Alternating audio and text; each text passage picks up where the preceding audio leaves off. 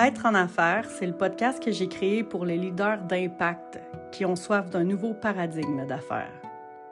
Mon nom est Bénédicte L. Deschamps, coach exécutif professionnel certifié, ancienne actionnaire d'une usine manufacturière, conférencière, formatrice, femme, épouse et maman.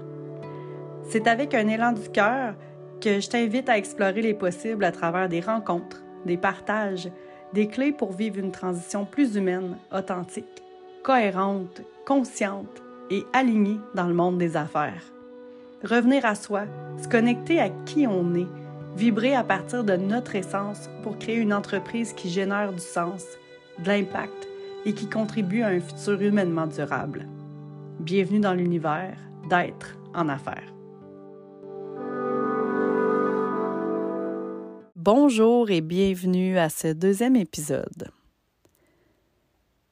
J'ai longtemps réfléchi à comment j'allais débuter officiellement cette première saison d'être en affaires.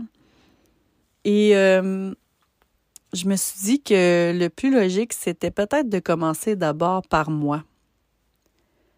Pourquoi? Parce que je suis la porteuse du projet, puis ça fait peut-être un an que j'ai envie de mettre ça au monde. Et euh, j'hésitais, par peur de peut-être euh, je sais pas, avoir l'air euh, d'une personne qui a envie de raconter sa vie, un peu show-off. Mais en même temps, je me suis dit, ben tout part de moi. Puis l'intention de ce projet-là, je la porte en moi. Puis je pense que ça peut être juste logique de le partager. De partager ce qui m'a amené à avoir envie de vivre ça. Donc, euh, je commencerai par qui je suis. Je dirais que je suis une épicurienne de la vie parce que j'ai envie de goûter à tout. Et je parle pas nécessairement de nourriture, mais j'ai envie de goûter à de nouvelles rencontres, de nouvelles expériences, euh, de nouveaux apprentissages. J'aime tout. C'est pas compliqué. Je dirais aussi que je suis une curieuse invétérée. J'aime apprendre et au grand désespoir de mon mari, je suis toujours en train de lire deux, trois livres en même temps et faire deux, trois formations en même temps. Je dirais aussi que je suis une chercheuse de sens. Puis pas parce que j'ai besoin de comprendre le pourquoi, du comment, de tout, mais euh, de plus en plus, je sens que je veux comprendre pourquoi je fais les choses, dans quelle intention je fais les choses, c'est quoi l'impact que j'espère générer en m'impliquant dans tel ou tel projet. Et quand j'accompagne mes clients en coaching, je les amène souvent à découvrir le sens quel, sens on peut donner à ce qu'on fait? Je suis une passionnée de créativité. J'aime la structure, l'organisation à ma façon. J'aime les rencontres, j'aime les gens, j'aime l'humain. J'aime la stratégie, j'aime la musique. Je suis une personne qui adore tout ce qui est à l'astro épicé. C'est l'automne, on est dans le thème. Je suis une maman avec deux enfants assez exceptionnels, mais je suis pas très objective. Je suis une épouse. En fait, j'ai épousé un ami du secondaire qui est revenu dans ma vie et une personne euh, qui m'amène, euh, qui me challenge, qui m'amène à me dépasser, qui me fait grandir. Dans l'humour d'abord, la bienveillance, le respect et l'amour toujours. Je suis une personne euh, qui fait partie d'une famille aimante, une famille qui est très présente aussi. Je suis une personne qui a des amis, toutes sortes d'amis. Quand on les mélange, ça fait drôle parce que c'est plein de personnalités, plein de... C'est ça. Il y a un grand mélange euh, au niveau des gens. J'aime pas mal tout le monde.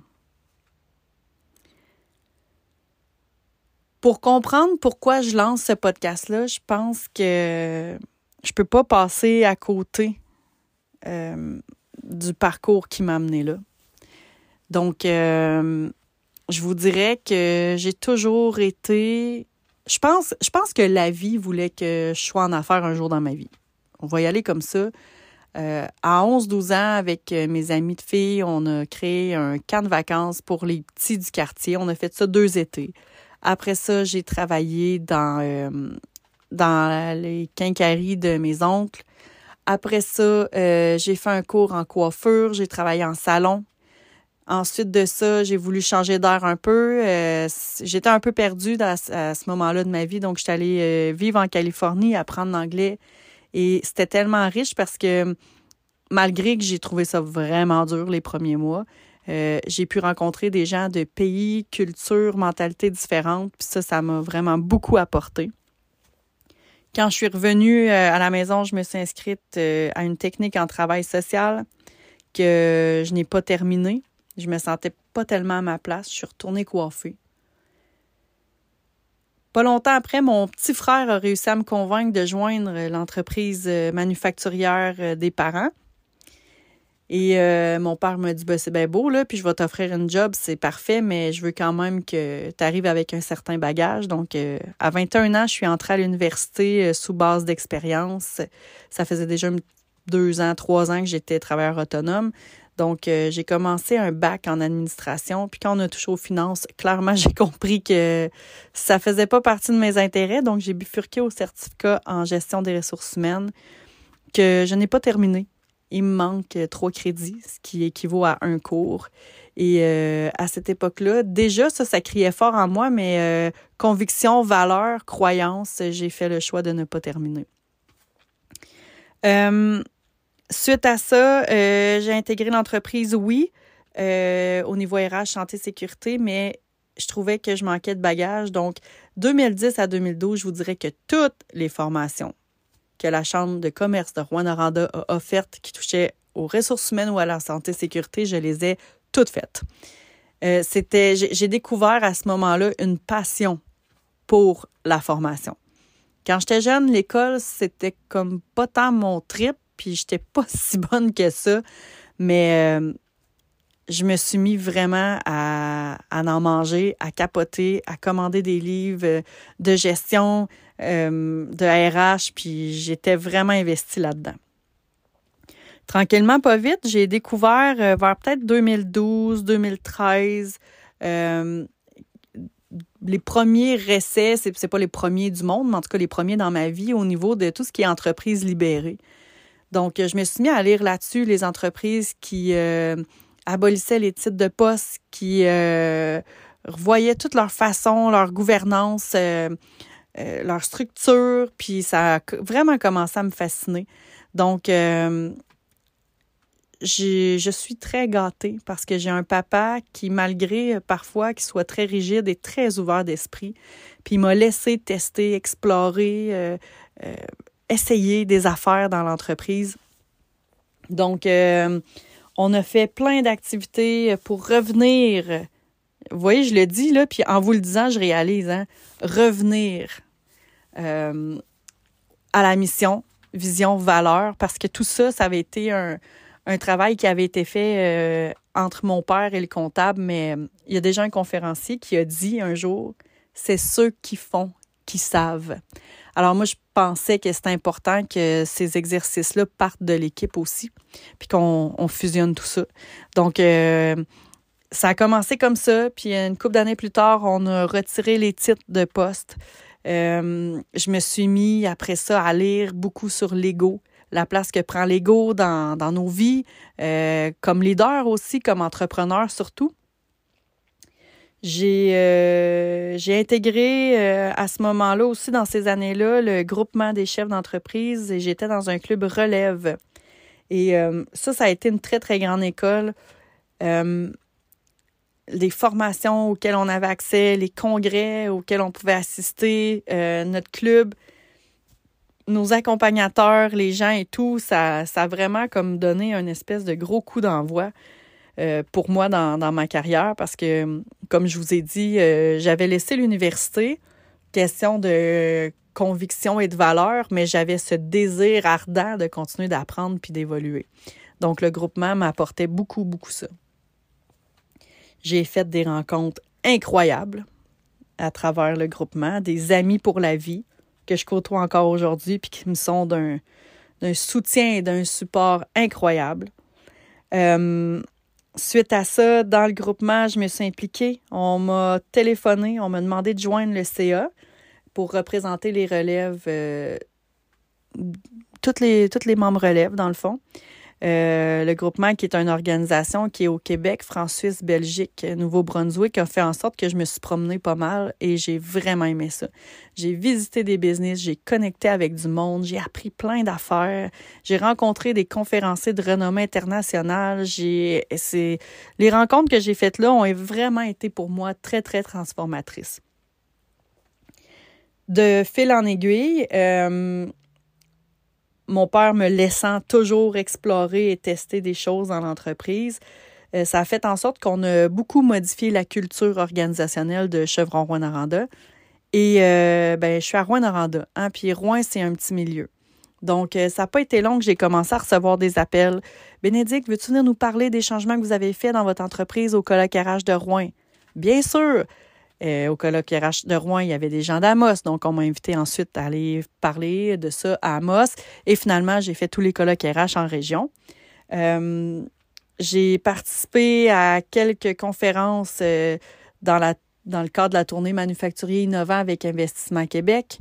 le summum de ça, ça a été l'événement de clôture où j'ai pu partager devant 800 personnes et rencontrer encore une fois d'autres conférenciers incroyables.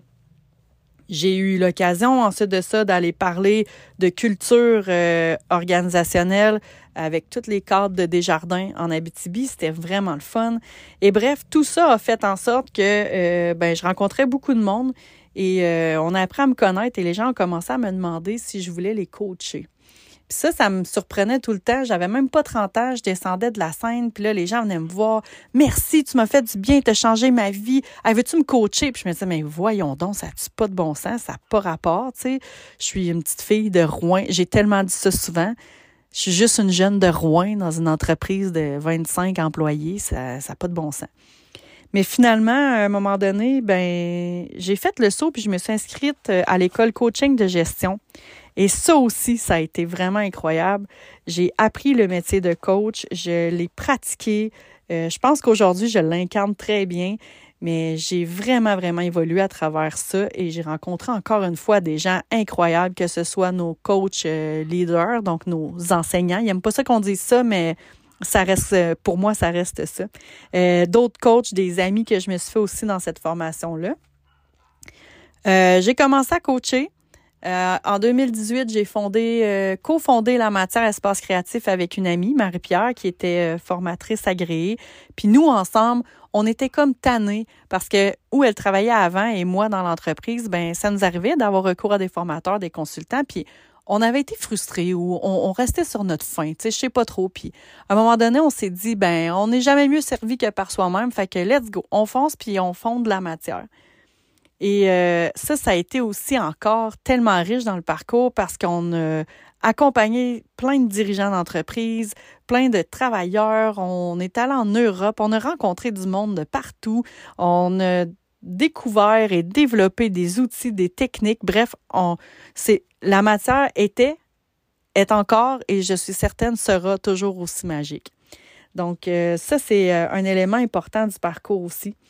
Puis finalement, euh, suite à ça, ben, je vous l'ai dit, j'aime apprendre. Donc, euh, j'ai fait une formation auprès de Toscane Accompagnement Canada qui m'a vraiment profondément transformée.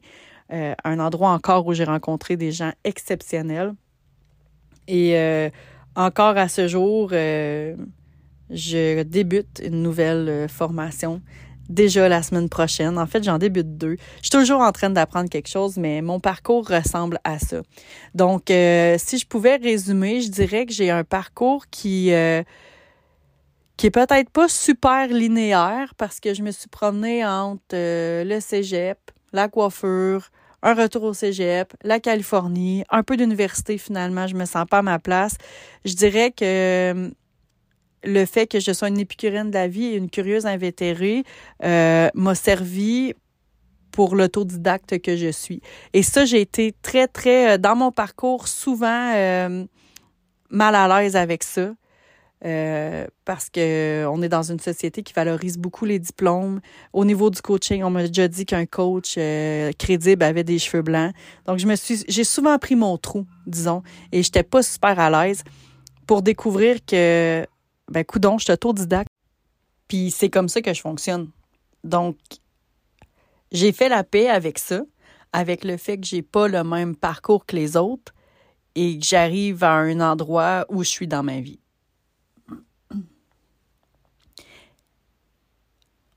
C'est quoi pour moi être en affaires? Parce que n'en demeure pas moins que c'est ça le titre du podcast. Pour moi, être en affaires, c'est d'arriver à hum, faire la paix avec qui je suis, et c'est pour ça que j'ai commencé en me présentant comme ça. Faire la paix avec qui je suis et prendre mes décisions faire des choix qui soient respectueux de l'être que je suis, des valeurs que je prône et de la conscience que je développe un peu plus à chaque jour. Parfois, tu sais, quand on est en affaires, j'ai déjà entendu des choses du genre Là, la décision, faut la prendre pour la business. Là, oui, peut-être que dans la vie de tous les jours, j'aurais pas fait cette décision-là, mais financièrement, on n'a pas le choix. Peut-être que si, peut-être que ça. Et longtemps, j'ai cru à ça ou je me suis fait croire que j'y croyais. Puis, plus j'évolue dans le temps et moins ça résonne pour moi, ce type de commentaire-là. Donc, pour moi, être en affaires, c'est aussi de faire des choix qui soient alignés à qui je suis, comme je disais, qui concordent avec mes valeurs, mes aspirations, mes espérances, mais au détriment de n'importe quoi. C'est aussi ça pour moi, être en affaires. Est-ce que j'ai toujours été moi-même en affaires? Je viens un peu de vous vendre le punch, mais la réponse a été non. Le nombre de fois où j'ai beurré épais pour avoir l'air un peu plus crédible, euh, ça m'est déjà arrivé de prendre des décisions pour que ça paraisse bien, mais que dans le fin fond, je n'étais pas super à l'aise avec ça. Euh, des fois où j'aurais dû parler, puis que je ne l'ai pas fait pour pas froisser ou pas déranger. Ou des fois où j'ai parlé parce que mon ego voulait crier, voulait être reconnu, alors que j'aurais peut-être juste dû me taire. Il y a un peu de tout ça qui fait que non, j'ai pas toujours été moi-même en affaires. Par contre, le parcours que je vous ai rencontré a été parsemé d'apprentissage, euh, de rencontres, de discussions, de prise de conscience qui font qu'aujourd'hui, je peux plus faire autrement. Je suis plus capable ben, je, serais peut-être capable, je j'ai pas essayé euh, pour être vraiment franche, mais je suis pas sûre que je serais capable de prendre une décision importante au travail en revenant pas à qui je suis, en me demandant pas quel est l'impact que ça va générer. Ou si je le fais, parce que ça m'arrive, je suis vraiment pas capable de dire que je, je suis totalement toujours alignée puis en phase avec moi parce que des fois, bon, la vie va vite ou je prends pas le temps de me poser. Euh, je, suis aussi, je l'ai pas dit tantôt, mais une personne très impatiente. Fait que des fois, ça me rattrape, ça. Mais euh, quand je prends une décision qui est pas alignée avec qui je suis, il y a toujours une situation après qui me rattrape puis qui fait en sorte que je réalise que j'étais pas en justesse à ce moment-là. Parle souvent de, ce parcours-là ou bien de cette évolution-là, cette transformation-là, je ne sais pas trop. Je parle souvent de ça avec, euh, avec des gens qui sont coachs aussi ou euh, euh, ma famille, des amis avec qui je suis capable d'avoir des conversations un petit peu plus profondes. Puis on me demande souvent, Béné, ça a été quoi ton déclic? Parce que si on recule d'une quinzaine d'années, alors que à l'époque que j'étais coiffeuse, c'est puis je j'ai vraiment rien contre la coiffure, au contraire, c'est un métier que j'ai adoré. Je pense juste que c'était pas un métier qui faisait ressortir le plus beau de moi. Euh, mais je changeais de cheveux aux trois quatre semaines. C'est comme si j'étais pas capable d'assumer qui j'étais. Euh, je me mettais tout le temps 12 euh, pouces de fond de teint en face. j'avais toujours des faux ongles. J'avais j'ai on dirait qu'il y a quelque chose de moi que je pouvais pas laisser aller au naturel. Il y avait Puis je peux même pas encore exactement mettre le doigt sur ce que c'était. Euh, donc, les gens qui m'ont connu à cette époque-là, où j'étais beaucoup dans euh, j'aimais ça voyager, euh, je m'achetais beaucoup de linge, j'étais toujours bien mise, bien préparée. et les gens qui me côtoient aujourd'hui, il y a vraiment deux bénédictes, là. Puis ça, je vous le dis. Fait il y en a beaucoup qui me disent, mais ça a été quoi ton déclic entre avant et maintenant? Puis il y en a eu plein des déclics. Il y en a eu des plus gros, des plus petits. Je vous parlais de, tu sais, dans mon parcours que j'ai rencontré plein de monde, que j'ai fait des formations totalement différentes. Puis ça a été une série de déclics. Il n'y a pas eu un élément à un moment donné qui a fait comme Wow! Je vous dis ça, puis il y en a peut-être un finalement. il y a peut-être une situation qui m'a vraiment fortement ébranlé. Puis, ouais, OK, j'ai l'élan de vous le raconter. En fait, euh, mon oncle Joël a été malade pendant 20 ans dans sa vie et il a terminé ça aux soins palliatifs à Rouen euh, à l'âge de 48 ans. Puis, euh, je me rappelle à un moment donné, j'étais allée, j'avais apporté un souper, on a soupé ensemble, puis il me demandait un moment donné ben, il m'appelait souvent à jeune ou la jeune. Puis il me disait, hey, la jeune, qu'est-ce que t'as caché? Puis là, je l'avais regardé, j'ai fait comme, de quoi tu parles? Ça n'a pas rapport. Il dit, ben, pourquoi tu portes un masque? Fait que là, j'ai dit, je porte un masque. Il dit, ben oui, check ça, comment t'es maquillée. Pourquoi tu fais ça? Qu'est-ce que tu veux pas qu'on voit? Puis là, j'étais comme un peu insultée. Puis en même temps, t'insulteras pas quelqu'un sur son lit de mort. Puis lui, c'était vraiment le cas de le dire.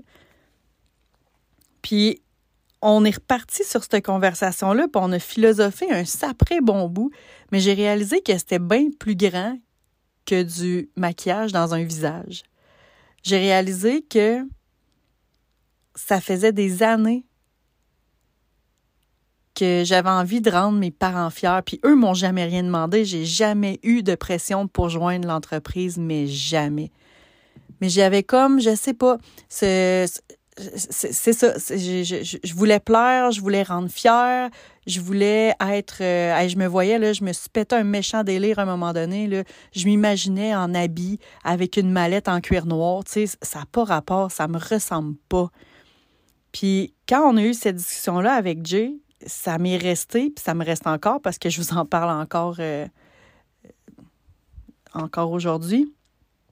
Puis c'est là que j'ai. Ça, ça a été un très, très gros déclic parce que ça a été une réflexion que je me suis faite euh, pendant des semaines, des mois, des années. Euh, puis je me suis dit, OK, c'est bon. Quand il est décédé, pour ses funérailles, j'étais arrivée pour me maquiller, puis j'ai pas été capable. Et là, j'ai fait comme, il a tellement raison. Là, il faut que je m'assume, puis que je sorte dans la vie telle que je suis. Puis quand je parle dans la vie, c'est dans toutes les sphères de ma vie. C'est comme si là, je venais de prendre conscience que j'avais comme mis un petit filtre, c'est super tendance de parler de ça, un filtre de, de pareil, de superficialité sur plusieurs, plusieurs sphères. Oui, il y avait le physique, mais au-delà de ça, il y avait mes rêves, mes aspirations, le travail, euh, mon rôle de maman, mon rôle d'épouse. Puis je me disais, mais là, ça marche plus. Puis ça faisait des années quand même que je voulais être euh, une bonne entrepreneur, une, relève inspirante, que, tu sais, il y avait plein d'affaires. Mais ça m'éloignait toujours un petit peu plus de qui je suis vraiment. Fait que ça, ça a probablement été un très, très grand déclic. Mais euh, il y en a eu plein tout au long du parcours qui ont fait que il y a des choses que j'ai vues ou que j'ai entendues ou que j'ai expérimenté que j'ai pas saisi aussi sur le coup. Que ça aura été un déclic beaucoup plus tard, mais c'est comme s'il y avait eu des petits tests au préalable pour me préparer ou pour commencer à me challenger, comme des espèces de... Il y a, les coachs PNL euh, qui, ont, partagé le voyage du héros qui parlent d'un appel, comme si j'avais eu l'appel une couple de fois, mais j'y répondais jamais. Puis c'est peut-être à partir vraiment de 2019 puis de cette, euh, cette discussion-là avec mon oncle que les choses se sont un petit peu plus euh, ouvertes pour moi, où j'ai commencé à réfléchir davantage. Fait que qu'est-ce que je fais maintenant? Euh, est-ce que je, me sens, est-ce, que je me sens, est-ce que je suis dans mon rôle en affaires tous les jours, 100% moi-même et authentique? Ce serait de vous mentir si je vous disais oui. Je pense que je le suis souvent, beaucoup plus qu'avant. Puis ce qui est bien, c'est que quand je m'aperçois que je suis en train de, de m'éloigner un peu de la personne que je suis, aujourd'hui, je suis capable de nommer pourquoi j'ai eu l'impression que je devais modifier quelque chose ou que je devais prendre une décision différente. Quand je m'en aperçois, un, je suis capable de mettre des mots dessus, pourquoi j'ai agi comme ça, et ensuite, je suis capable de me redresser. C'est pas tout le temps fait euh, en claquant des doigts. Des fois, c'est long, des fois, c'est des journées, des fois, c'est des soirées. Quand j'ai voulu enregistrer, le meilleur exemple que je peux vous donner, quand j'ai voulu enregistrer cet épisode-là, j'ai passé une journée complète à essayer d'enregistrer l'épisode que vous entendez en ce moment. Je fais mon, premier enregistrement, je suis comme Waouh, ça a vraiment bien été. Je me mets à écouter ça. Le fil est mal branché, ça griche comme ça n'a pas de bon sens. Bon, je recommence. Je réenregistre. Puis là, ça va bien. Un moment donné, je m'étouffe. Je tousse, je touche, je tousse à en pleurer. Je suis rouge écarlate. Je bois de l'eau. Là, je me dis, j'arrête pas l'enregistrement. J'aurais juste à aller couper euh, l'extrait où ce que ça marche pas. Finalement, je, je réussis à, trouver cet extrait-là. J'appuie sur supprimer, mais j'ai supprimé l'ensemble de l'enregistrement, sauf le bout où je m'étouffe. Ça a été un 5h30 où finalement, j'avais pas de produit je l'avais pas, mon enregistrement. Avant, je me serais acharnée, j'aurais appelé ça de la persévérance. Puis à un moment donné, j'ai fait là, c'est assez. Lâche prise, et c'est l'impatience qui est en train de me gagner. Mais je pense qu'en arrière de ça, il y a peut-être un message pour faire Hey, Béné, c'est pas la bonne journée, puis t'es pas, pas en toute partie sur le bon filon avec cet enregistrement-là. Avant, je l'aurais probablement pas vu, j'aurais continué jusqu'à en péter une coche, en pleurer parce que ça aboutit pas. J'ai su m'arrêter. J'aurais pu m'arrêter avant, j'en conviens. Mais j'ai su m'arrêter, puis je suis dans un tout autre euh, état d'esprit aujourd'hui dans, cet enregistrement-là. Puis ça fait vraiment du bien.